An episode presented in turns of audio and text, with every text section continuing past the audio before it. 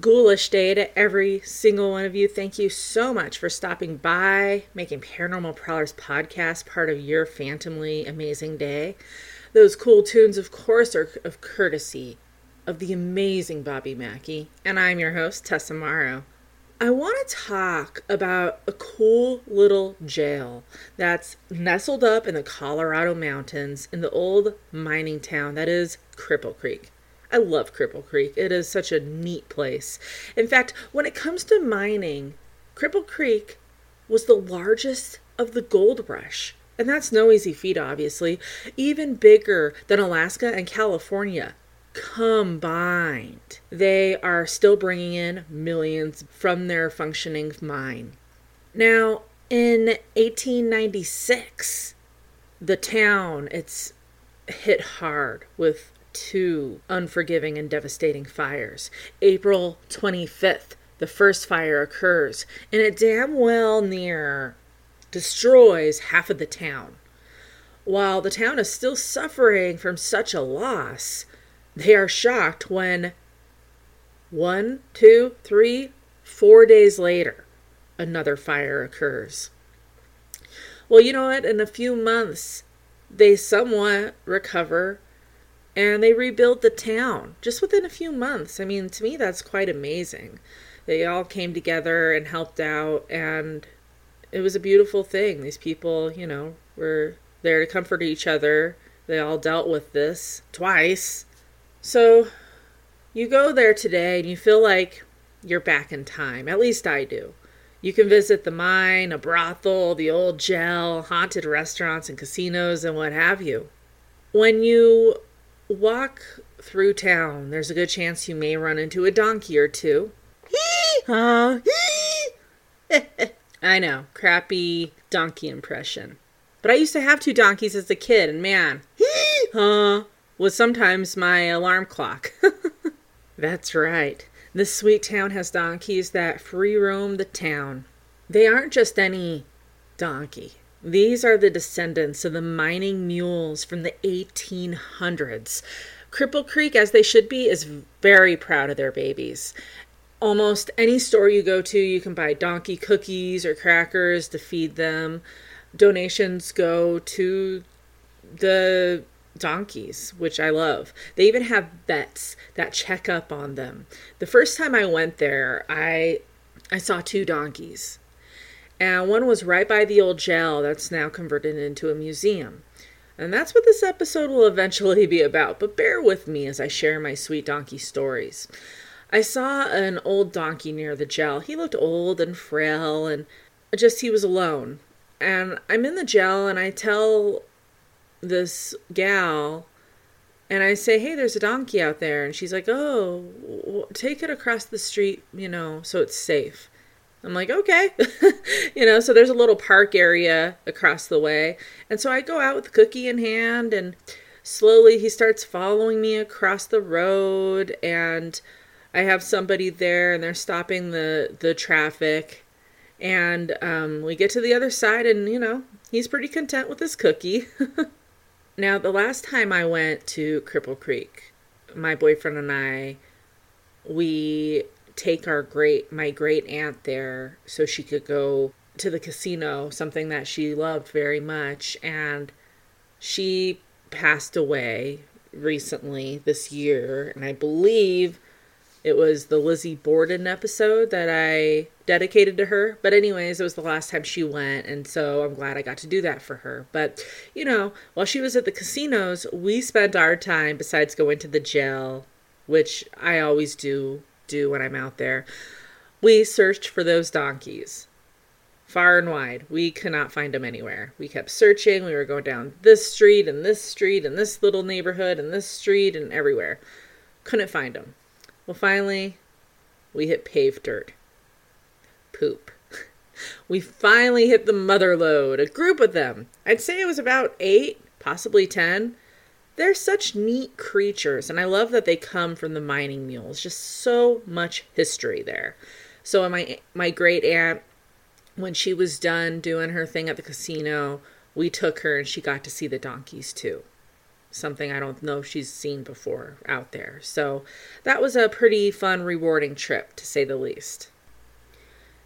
And I just want to mention real quick that we saw the first donkey. He was in the middle of the road, and thankfully it's not like 24 7 traffic. And we see this big burly dude on a Harley and he's feeding the donkey. He has the Harley off and he's feeding the donkey. And then we walk up and we're chatting with him and petting the donkey.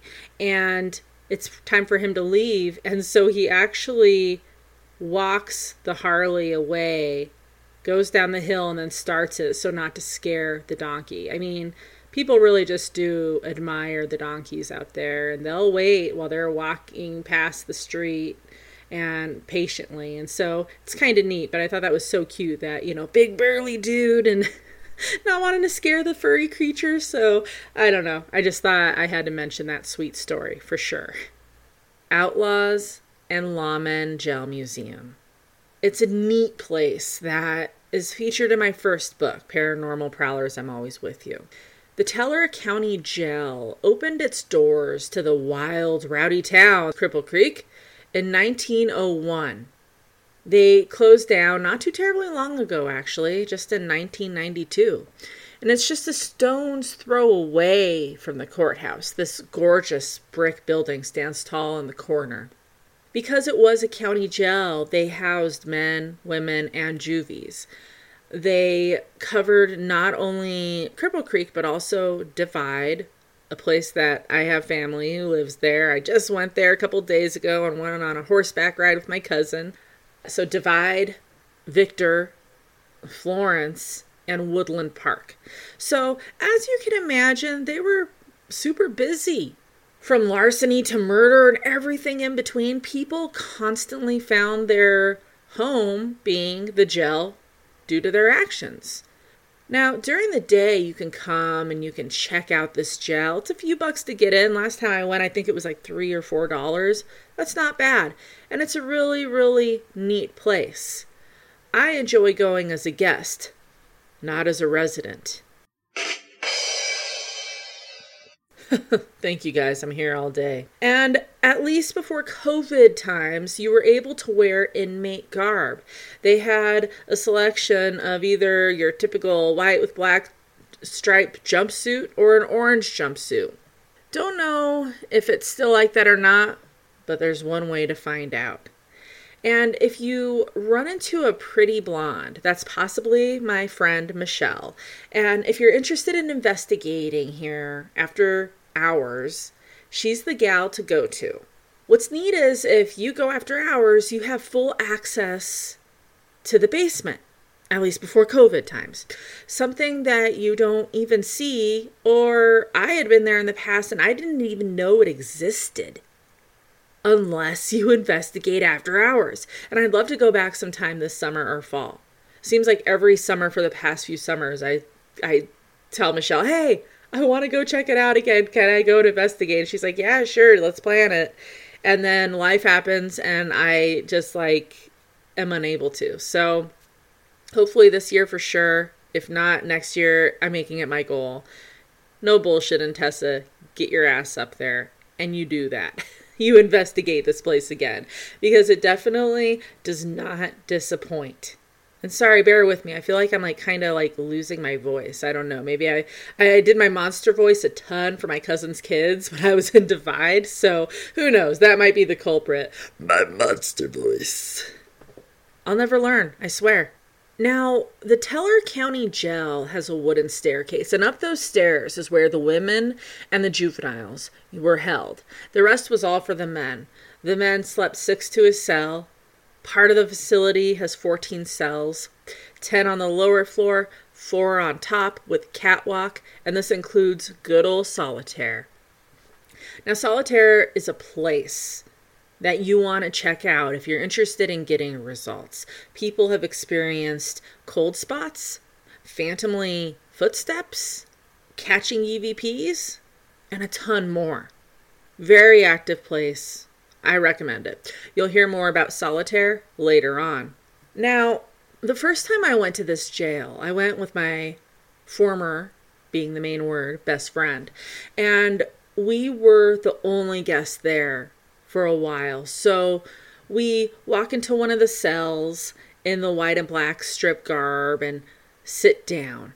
Recorder in hand, I ask, Is there any inmates around us? My recorder captures a man whispering, Hey. That's one of the times that I actually heard it with my own ears, what I call EVP ear. It sounds just like an EVP, but it's whispered right in my ear, usually always by a man, and I'm the only one who hears it. And I know I've mentioned this before, so I'm r- jumping right along. So I ask, whose jail cell was this? Immediately, a man answers me on the recorder saying, Jeremy. I did not hear that one till later on, but it's really cool when you ask questions and you get direct answers. It's not like you're saying, What's your name? and you're getting an answer yellow. It's no, what's your name? Okay, it's Jeremy. So we head towards a different cell, and my recorder captures two voices one whispering, I can't. and the other replies, Tell her. Some people think that spirits can't communicate with one another. I call horseshit on that majorly. This is not the only time that I've gotten these types of results. And it's not just like naysayers or like, you know, the biggest of debunkers or the hard headed skeptics, which I love you. If you're listening, keep listening. but seriously, sometimes there are paranormal investigators who say, oh, this is impossible. They can't do. Come on. You know, where's your open mind? Of course they can. Me and you were talking to each other, right? Like, just because they're dead and they could communicate with us, but they can't communicate with each other? Please. Something is pretty stinky. So, anyways, remember, I'm a debunker. If I heard talking in the distance, which we did a lot that day, I would say it. And these voices were so close, not in the distance, but another, you know, it's like they were right there. And so another EVP I get is from a man excitedly saying, Get out. one thing that happened that was pretty neat is that my arm is grabbed. No one's near me. I say hey to get my former friend's attention. She's in La La Land. I'm like, hey, so and so, you know. I call her a few times, and finally she looks at me and I tell her what happened. And as this is happening, my recorder captures an EVP of a man saying, Got her. I thought that was kind of cool. You know, I, I found that to be very interesting. Here I am, I'm grabbed by unseen forces. I could feel the hand wrapping about my arm and get validation an EVP of a man saying, Got her. Thought that was very, very cool. I'd like to go back at some point and get more answers. You know, I felt the touch, but I didn't hear the EVP got her until later on. And that's where I guess it comes in where those type of recorders, which are hundreds and hundreds of dollars, something Tessa can certainly not afford. But, you know, if you're you're having an EVP session, say like you do a 5-minute EVP session with a lot of, you know, space in between of each question, but it only records things. It doesn't record dead air. So a five minute recording could turn into like a minute or something. So something you could easily listen to and it's going to catch every single EVP, every single thing. So I don't know. Maybe that might be something that I might save up for and eventually in the few years you might hear me talking about it. now, many more EVPs were caught that day, like the name Patsy. Don't tell her. Hold and hell. Another neat EVP I asked, What's your name? And I get a response on my recorder of a man saying, Ed Brewer. Now, to me, this is important. Usually, when I ask this question, I get a first name or a last name. On rare occasions, I'll get a full name, and this is one of those rare times where I get the full name Ed Burr. And so I actually, I, and it sounded like he said Burr, but I asked my friend Michelle, who's like the heritage director gal. She's the gal to, you know, that knows her stuff. And I ask her, like, did you guys have an inmate back in the day named Ed Burr? Edward Burr, whatever. She said no, but and if I remember correctly, I think she said it was the the sheriff or something, uh, who was named Ed Bell or Edward Bell or something. Now, in my notes, it says Ed Burr. Did he say Ed Bell? I don't know. I'd have to go back, as that was several years ago, and find that recording and listen. It's possible, but you know, I don't know. But it's still, you get you ask a question and you get a full name. I thought that was pretty fantastic. So at one point, my MEL, one of my EMF meters, spikes to 6.5, and we feel a cold spot. While in the area upstairs where the women were held, I asked what they did time for, and I got three EVPs of a woman saying money. She said this three times money, money, money. Now, many did do time for several things, and that that includes larceny. So, that mini investigation was conducted back in 2016 the following year, I would go with my cousin and his then girlfriend, now wife, where the first time was during operational hours. This next time, our trip in 2017, we had the place to ourselves. And once again, it did not disappoint.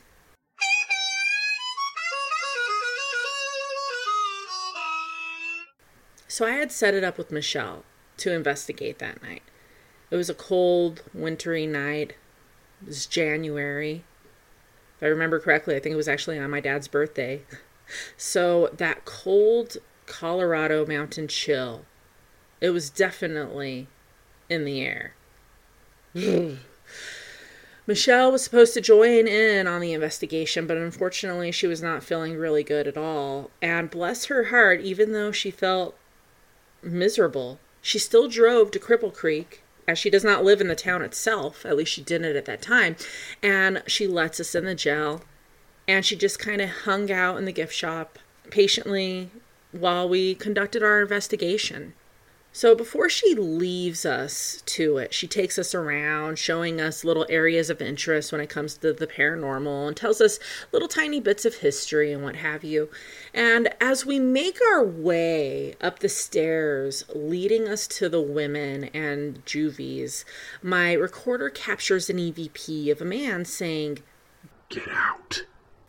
Now remember, the year earlier I had gotten an EVP of a man saying the same exact thing get out. After she shows us the gel, she leads us to a door where these large, awkward stairs lead us down to what looks like a dungeon, but it's a basement. And a basement that I didn't even know existed. It was a full on basement, the entire length of the gel. And again, you don't see this or have access to this during open hours. The next thing that happens is kind of one of my favorite parts of this investigation, and it's when Michelle's with us. So Michelle looks at the three of us and she asks the simple question Are any of you guys sensitive? And I raise my hand and I tell her I am. And she kind of smiles and she points to a doorway that looks like the entrance to an old dungeon. Go on, go in there, she smiles. Michelle, my cousin and his wife, they stay out as I walk in. The air seems thicker, like an unseen barrier is nearby. I close my eyes and pay attention to my body, my senses. And as I close my eyes, I see death. I kid you not, Suddenly, I'm surrounded by bodies. I open my eyes and I start to look around. Of course, I have my digital recorder in my hand. It's like an extra limb. What can I say? It's always there. My recorder captures a voice saying what sounds like either here, Bridges, or maybe here, Bridget's. I'm not completely sure which one. Sometimes it's hard to tell exactly what is being said to you. You know, you see it on like paranormal shows, like, and I, I hate to throw their name out there, but when I used to watch them, Ghost Adventures, sometimes they could throw an EVP out there and they're saying, oh, they're saying this. And it doesn't sound like that to me. Like sometimes it did, sometimes it certainly did not. And so for me, I don't like to guess, like, you know, it's okay. Well, maybe it was this or this, but I don't know for sure. All I know is, is that this voice, and I was the only one in there, and this voice says something. Then another voice says, Hey, help her. which makes me think that maybe it was Bridget. But again, just not 100% sure. And I don't hear either of these at the time. My back is to the others, and it's like every time I closed my eyes, they were there. The dead people, the bodies. And I turn around to face them, and I'm trying to like shake the image of the deaths that are like being shown to me, you know, being displayed. Like, look, look at us, you know, look at this. And so I ask Michelle, what the hell is going on in here? And she smiles and she replies, What do you sense? And I ask her, were there like bodies in this room? Was it some sort of mortuary or something or an ice house? And she nods. Okay, confirmation. That's good. I like confirmation. So when I was in there, I felt dread. And not like terror, not from seeing the bodies, but something else was clearly going on in here. Uh, but what? I don't know. I see another image and it's just blood. I see blood. And I ask her, did something happen down here? Was there like a murder? Did some did, did somebody get killed down here? And she admits to me that you know, we're not too sure on that. We believe so. We plan to investigate more and try to find answers and what have you. Another thing that she told me was that something separated me from all the other sensitives that she had, you know, shown this area to. My curiosity's piqued, and I ask her, What is that? You didn't cry. All the others cried. Once I was done telling her what I felt, she explains a little bit more to us. She says, This is called the ice room. Back in the day, they refrigerated with big blocks of ice. They would load coal through the chute right into the building, and same thing with the ice, just right down that chute. But you were right, Tessa. During the winter, they would store the bodies in several buildings throughout the city, including the jail, because you just simply could not dig the graves in the winter time. Even in the summertime, it's more, it's mostly granite. So then she starts talking about a woman that they believe to haunt this area. Her name is Emmy. As she is talking about Emmy, my recorder captures an EVP of a woman whispering, Help her! She also shares with us that they have seen full bodied apparitions down there in the basement in the past. They've also seen shadowy figures and things dashing about. She said that her boyfriend, who was a skeptic at the time, came one day, and by the end of the day, he was not only a believer, but he also was a part of their paranormal team.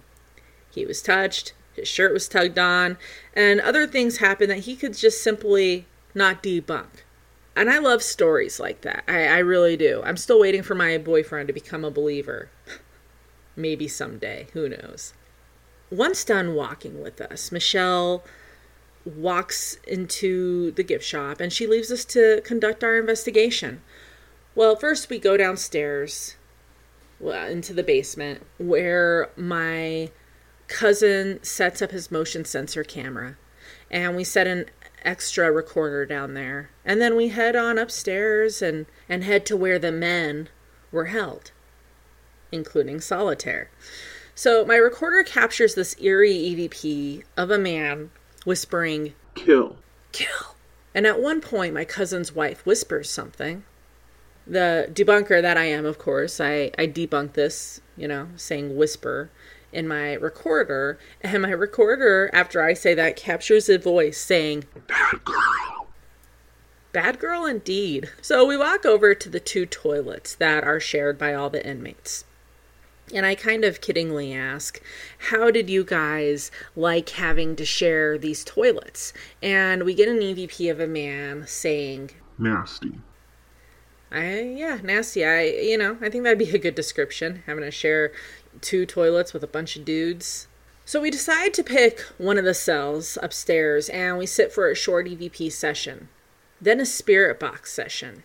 So we choose the last cell, we sit down, we get situated, and in a loud voice I say, Okay, jailers, lockdown starts right now. My recorder catches a creepy EVP of a man saying, Don't kill them. And at one point during our EVP session in the cell, we let it be known to the spirits that we will now remain quiet if they want to say anything at all. Now, during this time, a man speaks. It's muffled. He sounds angry. And it sounds like it's coming from the cell below us.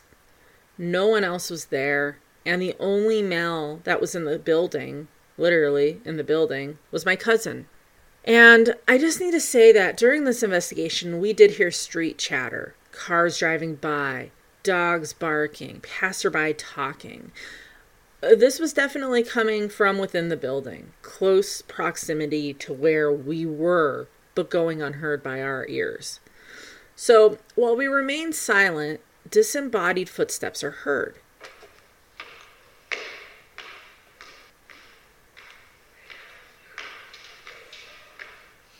We all stare at each other to confirm yes, every single one of us heard it. The footsteps are coming up the stairs and the catwalk and heading right towards us, getting closer. And later on, I did ask Michelle, Did you leave the gift shop at any time? And she said no. And I knew she didn't because she's not just some random person letting us in and play around in there and investigate. She's a fellow paranormal investigator herself. She knows just how important that kind of thing is. And if she did do that, she would have announced herself. So it certainly wasn't her. And as again, like I mentioned, the footsteps were getting closer to us, almost where like it stopped right where we were. Nothing was there. It wasn't like pitch black. It was kind of dark in there, but we still had it where we're like, okay, we could see stuff. So no, there there was definitely something there. And Michelle said that that has happened a lot where people are successful in catching footsteps coming over where they are, uh, go walking up, you know, boom, boom, boom, walking up the stairs and then on the catwalk. I mean, it's just it's phenomenal. So Michelle, she's still in the gift shop. We're locked in the jail. No one is in there but us. Is it an inmate walking towards us? Is it a guard? The warden? This is followed by two loud knocks. I counted 13 steps total. I mean, that's pretty awesome. Now, after a while, we head downstairs to the bottom cells. While they head to the front of the room, I walk towards the very back. I feel as if I'm being drawn to a certain cell, and like upstairs, it's the last cell. So I'm by myself for a few minutes and I sit there and I say, just sitting here, doing my time, thinking about the crimes I committed. And I get an EVP of a man saying what sounds like, get the funds. Get the funds. Seconds later, the same voice says, You're like me. I don't think so, sugar. Now, shortly after, I hear a rattle sound very close to my ears, as if in the same cell as me. I call the others to see if it was them or if they heard it, and they answer me, and their voices are somewhat distant. They're still on the opposite side from where I am, not even near the cells. So, and they didn't hear it either. So, definitely wasn't them. While in this same cell alone, I saw something dash from my left to the right. And we head to the basement. We all have equipment in our hands. My cousin's wife, who isn't too familiar with the equipment, as she hadn't investigated the paranormal much, she asks us if on the EMF meter if 81.8 is normal. And again, this is Colorado in early January, up in the mountains. It's more than cold. And so I just I knew she wasn't talking about the temperature. No way in hell is it 81 degrees in there. And so she's holding the mail, and we ask her if she's talking about the temp, which we knew she wasn't. And she replies, no, that it spiked up to 81.8. And I ask her, what does the temperature read? And she says, 472 degrees. Like, what? And I'm like, maybe she's reading it wrong. I mean, it's easy to read that, and she's a smart gal, but I don't know. So I look at it, and yeah, it says 472 degrees, 81.8 that it is spiked up to. I turn it off, turn it back on. It's still going wacky. I look around me. We're not next to anything that can trigger such a weird result. So I walk around all over and it just doesn't want to get any better. I don't know what triggered it, but it never did this before. And with the exception of later on that same night, it hasn't done it since. But just to say, later that night, we're staying in town at the haunted hotel that is Hotel St. Nicholas. Fantastic place. I mean, if you like to stay in haunted hotels, go there. It is absolutely amazing. We actually had the place to ourselves. So if you want it to yourselves, go in winter. There's a good chance that'll happen. But Hotel St. Nicholas, which will be a future episode all in itself, as we had a bunch of things happen, including a rock being thrown at us. So that's the only other time that it acted up was in Cripple Creek, not too far from the jail at the haunted hotel. Haunted jail, haunted hotel, love it. So while down in the basement, we start to look through the pictures that the motion sensor camera took, and in a few we can't help but notice that there's like a black mist. You know, I mean, that's interesting to me. That's awesome. Is it a spirit manifesting itself? Probably. So after a while, we head back up to the first floor. Our next stop is to go upstairs where the women and kiddos were held. But first, I make my way up to solitaire where I set my phone up with a time lapse video. And of course, I have my recorder with me. Duh.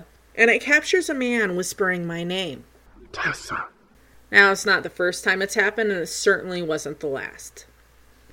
Now, while upstairs, we sit down and we get comfortable. We turn the spirit box on, we start to ask questions, and during this time, we start to hear whistling.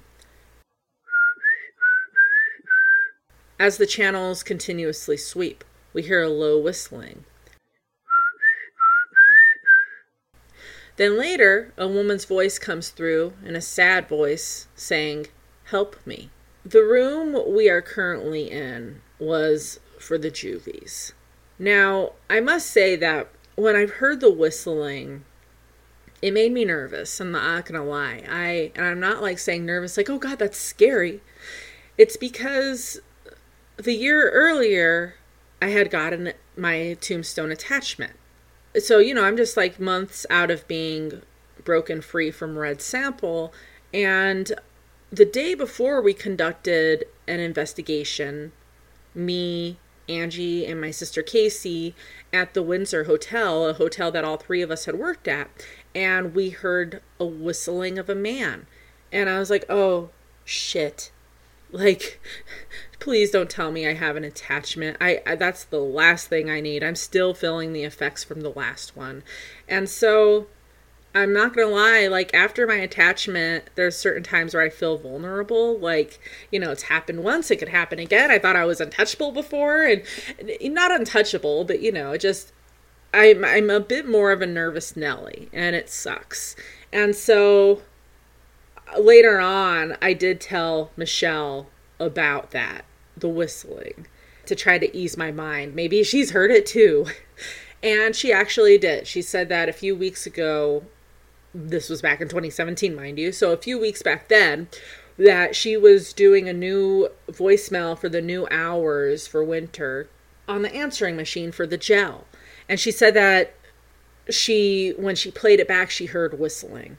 And so, whew, that made me feel a hell of a lot better.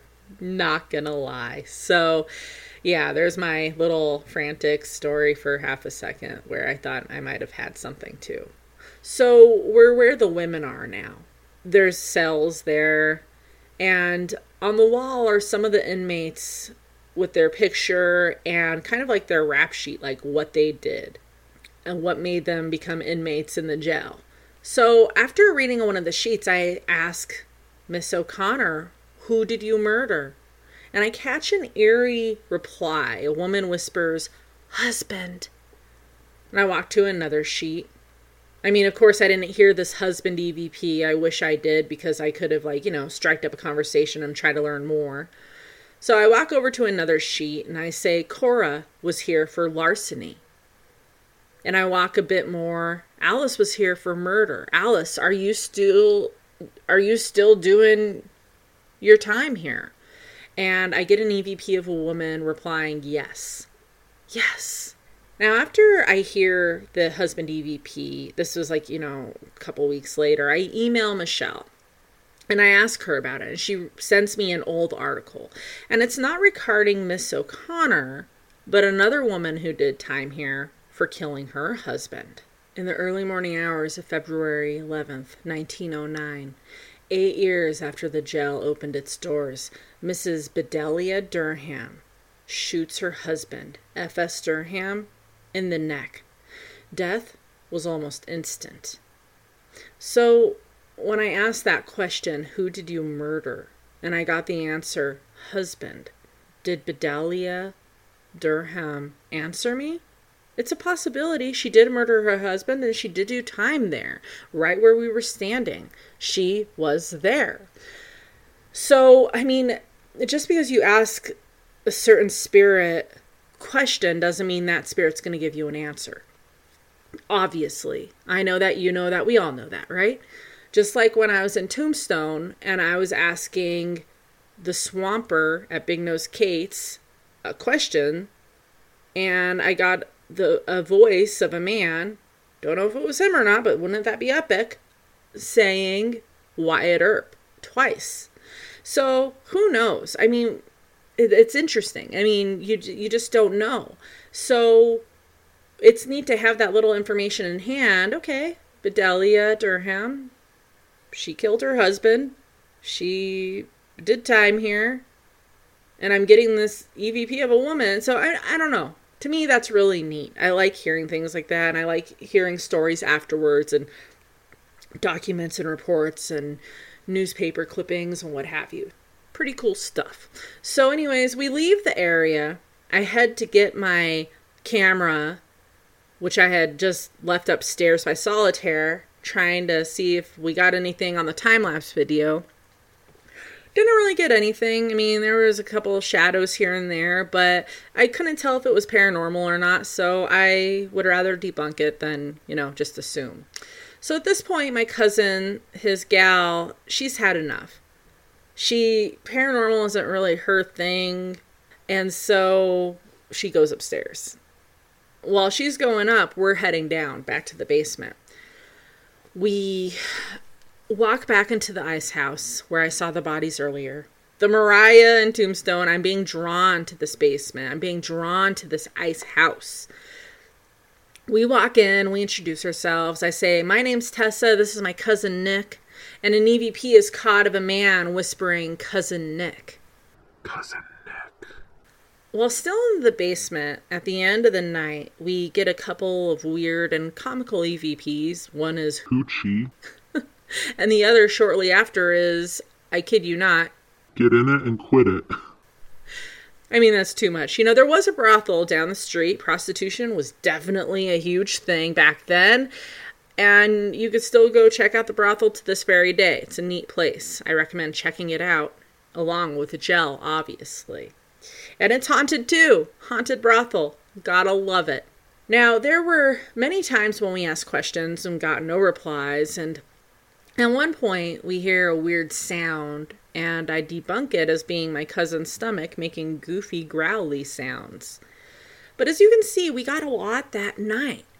Many places charge several hundreds of dollars, you know, to have the place after hours to yourself. If I remember correctly, as it's been a few years since we had our investigation, I think we were each charged $30. So $90 and it was well worth it. And remember, that's the only way you're going to step foot into that basement. Go during the day, they don't even mention the basement. And remember, you can go to the gel and you could see it during the day for a few bucks. Speaking of this, my baby sister, she was here before as well, and she actually did a recent episode about a week or two ago featuring Moi, of course, and it's called The Random Travels of an Indie Traveler.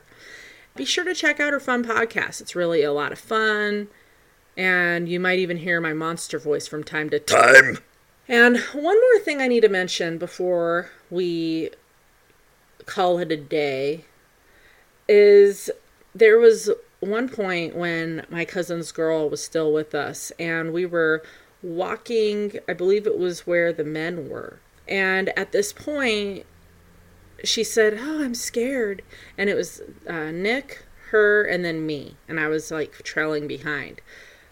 And all of a sudden, you hear a voice, I believe of a woman, saying something to the effect of, Don't worry, pretty girl, I'll hold your hand. And it was interesting because throughout the night she was doing that, where she was just like, Oh, I'm scared, you know. And I would tell her, Oh, don't worry, pretty girl. I, I got you, or I'll hold your hand. And it was almost like it was like mimicking me, but I that wasn't my voice. And my cousin actually caught it. I didn't catch this one, but my cousin did, and I thought it I think it was just actually on his phone. Don't worry, pretty girl, you know. And so he's like, "That's not Lori because uh, she had just talked. That wasn't her voice." He's like, "And that's certainly not me."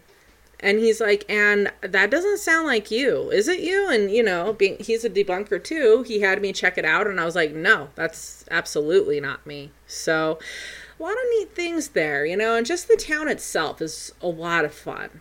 A lot of fun.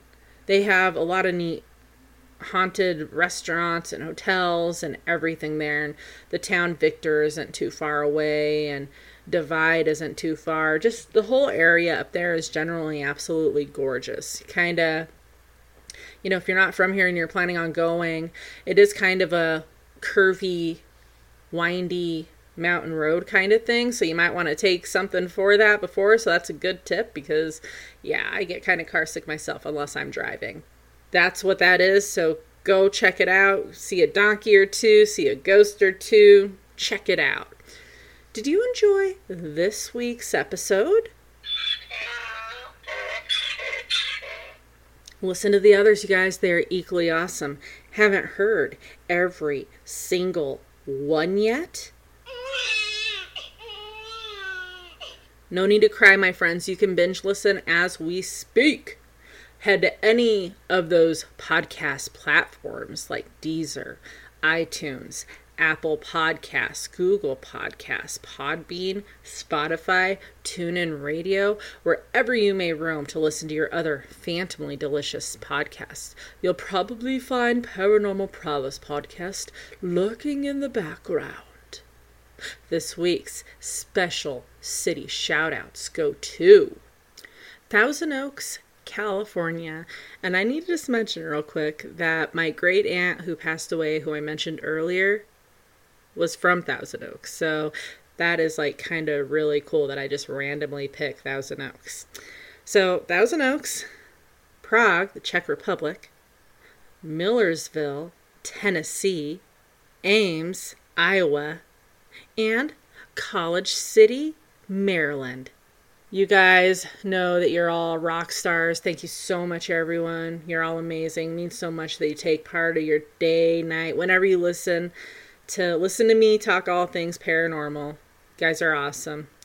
Don't forget to come back next Monday, every single Monday, for the newest episodes. See you next week.